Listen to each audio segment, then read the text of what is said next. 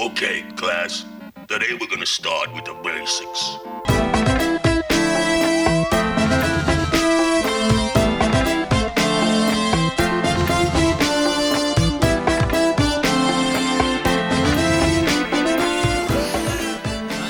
Hello and welcome to the New Life Lutheran podcast, where a new life in Christ is celebrated and we explore together how to live the Christian life with excellence. Thanks for listening today.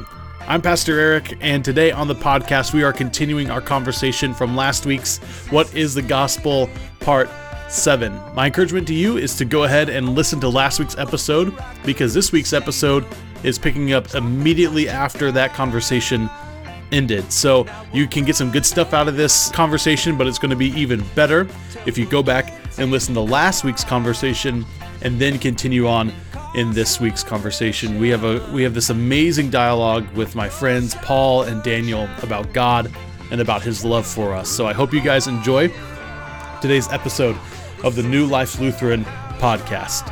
Let's get growing.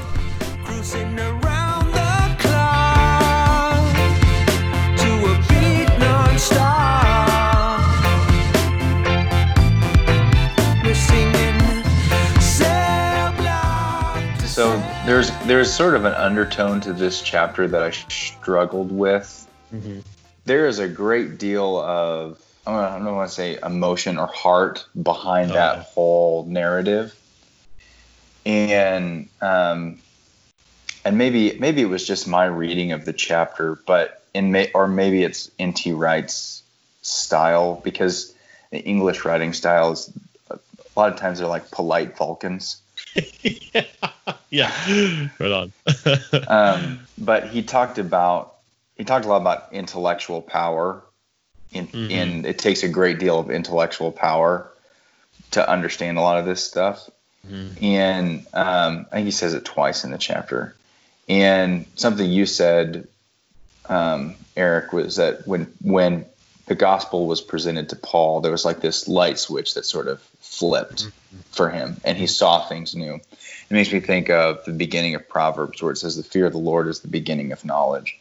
Mm-hmm. Or, or wisdom, and that you can't really know or understand things unless you have, unless unless your heart is properly oriented towards God, your ability to mm-hmm. know things is severely limited. Mm. And um, and I think there's a sense of this misview of God that has a lot less to do with our intellectual side of our philosophies and more to do with the directions that our hearts are pointed. And that was the and he didn't really talk about that in the chapter. Kind of, you know, he kind of really stayed on the intellectual side of things. Interesting. Yeah. Um, but as I was kind of thinking about this, I was kind of thinking it doesn't matter how much you think about it unless your heart is oriented towards towards God. I'm not sure I read or I, I I didn't notice that emphasis. Did you notice that, Daniel? Full disclosure, I read this 30 minutes before we started. No, I didn't notice a lot of subtext. I, I, I will say, Paul, now that you mentioned that, now that you mention it, um, he does spend a lot of time dealing with um, like philosophy and referencing philosophers in this passage. Like it does, like are this in this chapter. Like it does seem like he's really dealing with how we think about God. And and I don't and I don't think that's a bad thing. I think certainly we should address the philosophies of the day. But I think to chalk it up to a philosophical issue Right. um, is is a little bit misleading because it because my at, at the end of the day I think that my we would like to think that we're super intellectual and that we will lead we you know we will go wherever the facts take us Yeah. but the reality is is that we can do a lot of gymnastics if our hearts are not oriented in the right direction Yeah, I think that you're right. And I whenever I whenever I have this kind of conversation and someone's really emphasizing thinking correctly, I just remind them that there are more um, nervous system activity in our stomachs than in our brains. like like our stomachs our stomachs control the way that we think more than our brain matter does. Uh, because there's more more nerve endings, more activity there. Uh, so biologically, we are not we are definitely not centered around our craniums. Yeah. Uh, that is not that is not the center of our being. by any stretch of the imagination. Yeah, you know, and, and from a Lutheran perspective, um, which I guess I'd be interested to hear what you guys think when it comes to that. Uh, the the issue is not an intellectual assent um, or an emotional assent, um, which I think is what you, what you're getting at is is that it's a spiritual it's a spiritual issue that you you are we we are spiritually dead. We are unable, actually unable to have faith in God, and unless the word the spirit is given by the word of god. Uh, so that's romans uh, 10 how can they believe if they have not heard? How can they heard if they have not had a preacher? Uh, that there needs to be somebody who not a preacher as in like a pastor you know, proclaiming on a sunday morning but unless somebody actually presents them with the gospel they are spiritually dead. And then when there's a presentation of the gospel jesus freely gives you um, eternal life and forgiveness of your sins. Like, unless that gospel is presented to somebody, um, they are actually unable to respond to it. That that is the gospel that awakens them. Um, and then, of course, in a in a in the Lutheran framework, that that's resistible. You can say no. You can say no to it. Um, but that's how faith is actually given to the person. Faith is a gift as well as salvation. Faith is given by the proclamation, uh, which I think is what I see in, in in Paul's story. He meets Jesus, and then Ananias comes and proclaims the gospel to him, and that's when the that's when the scales are lifted off his eyes, both literally and spiritually, and he can see for the first time uh, the God of the Old Testament um, accurately. So that's, I mean, that that that's my response. I don't know if that is. Are you thinking more spiritual like that? Is that kind of what you were thinking? Yeah, yeah, yeah. You know, I don't know that I was going to take it into um, point four of Calvinism. um, uh, but yeah, I mean that, that essentially, yeah, we are spiritually dead, and Right. and We're I don't doing think, point one and point four. yeah, I don't I don't think we are we are capable of thinking properly about it without God's help.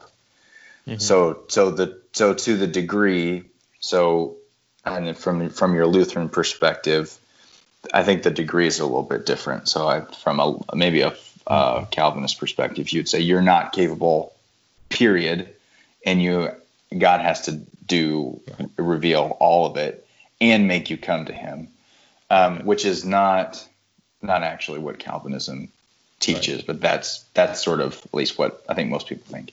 And then on the other side, you're kind of saying um, that uh, he has to make sort of that first that first Yeah. move, and then it's up to you whether you accept it Oh or not, right? well, yeah. Well, faith. Well, faith is no. So it's it's monergism that God does absolutely everything. hmm Um, he has to he has to give faith in order for you to even have it, Mhm. and that's given through the through the proclamation of the word. Um, now, the grace of God, the way that He gives that faith is is resistible. So, from the Lutheran, we're we're just diving in deep, guys. We're deep into the middle of this. From a Lutheran perspective, you can say you can't say no, you can't say yes without without the Spirit, without God's work. So, God gives you the gift of yes. You yourself can say no. So we're kind of that's why that's why people sometimes say that Lutherans are halfway between Calvinists and Arminians because you you have the free will, you have will, but your will can only say no, and without God's gift, you cannot say yes, and God says yes for you. Faith is a gift. Um, that's kind of how where the Lutherans draw the line, which doesn't make sense. Um, I, I might add, like like philosophically, that doesn't make sense, um, but that comes from a dogged, uh, doggedly clinging to Scripture as Scripture presents itself, and that we can clearly see passages where God says that we are unable to say yes to Him, uh, but we can also see passages where men, where humans clearly say no to God, and and ship, you know, they shipwreck their own faith. Um, Pharaoh says no before God hardens his heart. So we have we we kind of hold both we hold both ends of the dog and we just shake it instead of letting the the way the, ta- the the tail wag the dog, we just wag the dog from front and back. Um, Well, and the, I, I mean, ultimately, whichever position you you fall on. So, I mean, I'm I say that I probably more. I don't know if I can say reformed in the presence of a Lutheran because of the typical vernacular, right? If someone says Yeah. reformed, Yeah, they usually yeah. don't mean we we we use reform to talk about Calvinist theology, Okay. like that. Like we use that term. Yeah. So, so what I have been saying uh, is that that's where I'm at right now. But let me read the Bible five or six more times, and then and then, you'll get back, a Lutheran. and then get back to you. um, but the, I think you know as you look at those sort of three places, three I don't know, I call them hard lines. The question is really more, where do you want the paradox to be? Right. because there's going to be a there's going to be a paradox Yeah. In that Yeah. because we're not God. we can't, at the end of the day, and and and I think the thing that we should we should focus on more is now certainly there are real world implications on how you bear out some of those things, and so Sure. I'm not going to say there aren't differences Right. but what we can unify around is um, it is it is God and His grace that Yeah. saves us, and it's not me or anything that I can do Yeah. to save Yeah. myself. And as long as we can agree on that, Yeah. it really doesn't matter which camp you fall into. Yeah. Yeah. And and I and I will say that like, you know, growing up as a Methodist, as a Wesleyan Methodist, like Wesley's there too. Like as like as far as you saying that, Wesley's there Mhm. too. It just again all falls on where you're going to where where are you going to place the mystery? Yeah, Um, are you going to place the mystery in God's decrees? Are you going to place the mystery within, um, from a Lutheran perspective, the means of grace, the preaching of the gospel, the sacrament of communion, the sacrament of baptism? That's where we kind of place the paradox and the mystery. Or are you going to place the mystery in how God operates in the human heart, which is kind of where Wesley and Wesleyanism would would um, land? Is that that's where the mystery happens? Um, we don't we can't peek into everybody's heart, but we know that something happens there, that somebody from within is drawn. So yeah, I think that that you're right, Paul. No, I, I was going to go back to um, you know that discussion of where you put the mystery, right? Yeah. Ultimately, that kind of derives from the fact that we cannot comprehend God in His totality, Right. right? That there is there is there are things that we even if they could be understood about God, we cannot hold them in our finite minds at the same time as everything Right. else Right. um, there's just not enough room. Yeah. And you know that's a point that N.T. Wright makes in this chapter a couple of different times.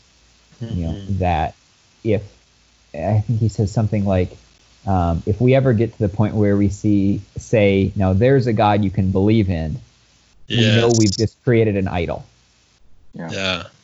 Because it, you, you know that is our tendency is to um, if we approach God from any of those major um, theological traditions and say, okay, I know that Lutheranism or Calvinism or Wesleyanism or Arminianism or whatever it is, I know that that's true, and therefore I'm going to approach God through that lens. Mhm. We end up, you know, we cr- and then we find out, oh yes, this is exactly this is the God that I was expecting to find Mm. Mm. we have missed something Yeah. because there is something dangerous and unsafe about God. Right. And any of those major traditions can get to a, a large chunk of, of what that, that truth about God is. But to it is when we start claiming that nope, I've got it figured out. I I understand Right. this. I've, I've got God categorized. Um, that we we run the danger of you know just kind of creating something that confirms our own biases, confirms the things we want to believe, and Right. does not convict us of the things we probably should be convicted of. yeah. Yeah, I, I like I like that. So for a for a long time, I was really, really, really hesitant to say, well, I kind of I kind of agree with with Reformed theology because of a lot of the way that it was presented. Like now you have to view the world as a Calvinist Mm. and and you have to be part of the reformed thug life movement and You have to grow a beard and start drinking craft beer immediately. yeah, yeah. and um, and it was really more. That's sort of that's a, that there are there are turnoffs I think in all major positions Mhm. from that perspective, Mhm. where instead of a, arriving at your conclusion through the lens of Scripture, you arrive through Scripture, arrive at Scripture from the lens of your Right. perspective, your theological perspective. And so, you know, there's this, there's this almost like, I just kind of like say, let, let's read the Bible five or six more times and then see where we, where we land on it. Because it's sort of like, as of studying those things, you go, oh, well, that kind of makes sense to me. Well, that kind of makes sense to me. Oh, Mhm. well, I guess, gee, I guess I'm, I'm uh, reformed now. it's, it's kind of how, it's kind of how it happened for me. And I think, I think I find myself um, getting along with people like that a lot more than I do with people that are just like I, I don't think that that like Calvinism or Lutheranism or Arminianism is a virtue in and of itself. Right. right. And we talked That's about right. this in the very first. I think we talked about this Mhm. e- either in like the first conversation that the three of us had, or in the very first episode. episode. Yeah, I don't remember either. yeah, Mhm. where we you know, talked about what is sort of your um, uh, picture with which you Mhm. sort of view things, and um, yeah, I so I, I think that's that's important to make sure we approach it from. You're not coming. You're not coming to the Bible through Calvinism, Arminianism, through Lutheranism. You're coming to those things through Scripture. Right. Right. Yeah. Yeah. That's good. That's good. Um, all right. So let's tackle the last last half of this chapter. Um, we let's not cover. Uh, I think we kind of we we covered it sort of, but uh, you know, one of the things that N.T. Wright kind of addresses is God as being a bully, and the way that he addresses um, or corrects that mistaken idea is by talking about God as three things: as creator, as judge, and as lover. And um, so I just want to put the ball in your guys' court. Uh, that last section for me felt a little hurried. He, he needed to get all the information out there. I don't know if he's going to spend more time on it later. Um, but I wanted to just kind of get your guys' opinions on how those three things, um, how he dealt with those things God as creator, God as judge, and God as lover, and how that's a corrective to this kind of misconception that God is is a bully. Well, he, I think he spends the the most time talking about, um, and maybe it's just that I, the things that stood out to me most were when he was talking about God as the, you know, the love, and the um, the love as that sustaining force um, that that sustains creation and that Mm. that you know initially motivated creation and sustains it. Um, and I think that's of the three, that is the one that provides the most obvious correction to the idea of a bully. Because someone who loves you, truly loves you, doesn't bully you. Um, a- and we have that. Um, we have that perspective of okay, yeah, here's a God who is a judge, you know, who's just there to, you know, whatever. He created the world and he, um, you know, wants us to keep his stuff nice or or whatever. Um, but a a God who and I, you you pointed this out a little bit earlier in the conversation, Erik, like the the sacrificial love of God who you know is willing to just be, have himself be humiliated by his creation. You know, dies in the most humiliating way. You know, is put, attaches his name to a nation that at every single turn in Yeah. the people of Israel's history is is just like nah, like we are Mm-hmm. not following this even a little bit. Yeah. Yeah. Um, and yet he's still like, no, I'm choosing you. You are the people I've chosen. Why? Because I love you. Because I chose you. Not because you're awesome. Not because there's any merit or anything that would be um, appealing to draw me to you of all the nations on the world, but because I've chosen you, I'm going to demonstrate my love to that.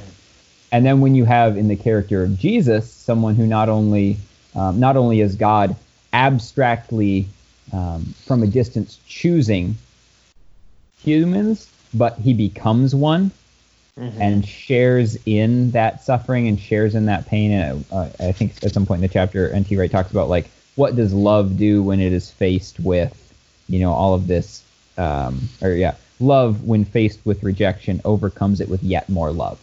It's not just like, oh, yep, this is hard, so I guess I'm gonna stop loving you. He he loves until the end. You know, greater love has no one in the city laid down his life for his friends.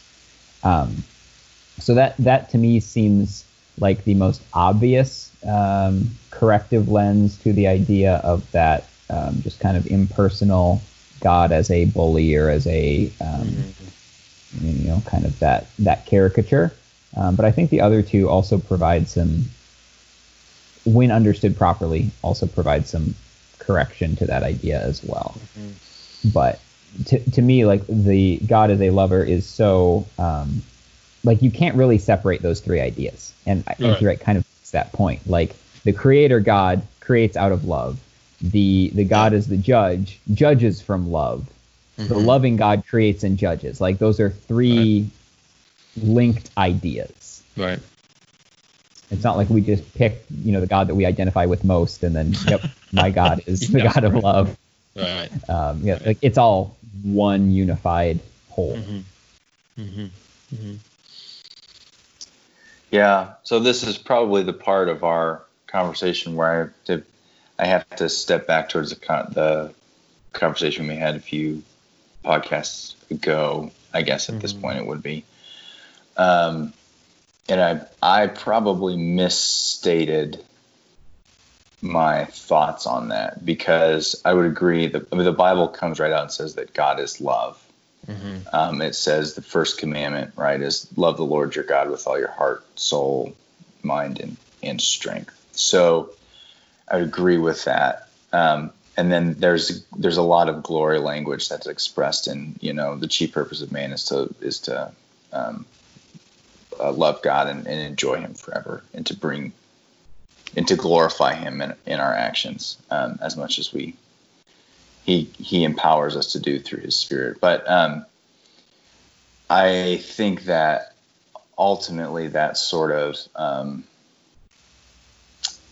idea of a of a creator a judge and a god of love um, is far different than the bully um, because the bully is really just a destroyer Right.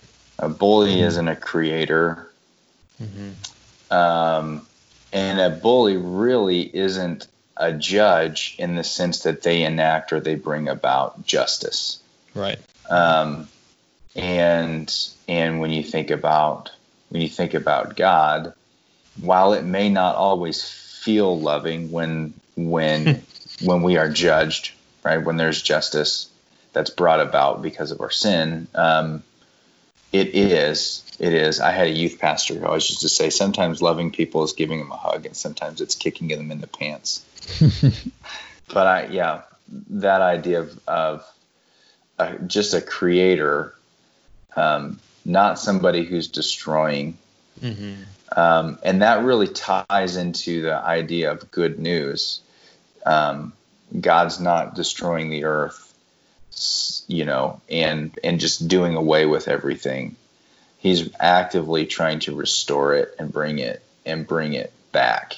Mm-hmm. And that doesn't fit the idea of a God that's just, you know, blasting mountains with lightning bolts. Yeah. Yeah. yeah. Yeah. I think you guys are both, you know, I think you're both identifying kind of the important point th- that N.T. Wright was making in the back half was that like without love, the other two don't make sense. Right? Without without an outpouring of love, it doesn't make sense that God would create anything at all.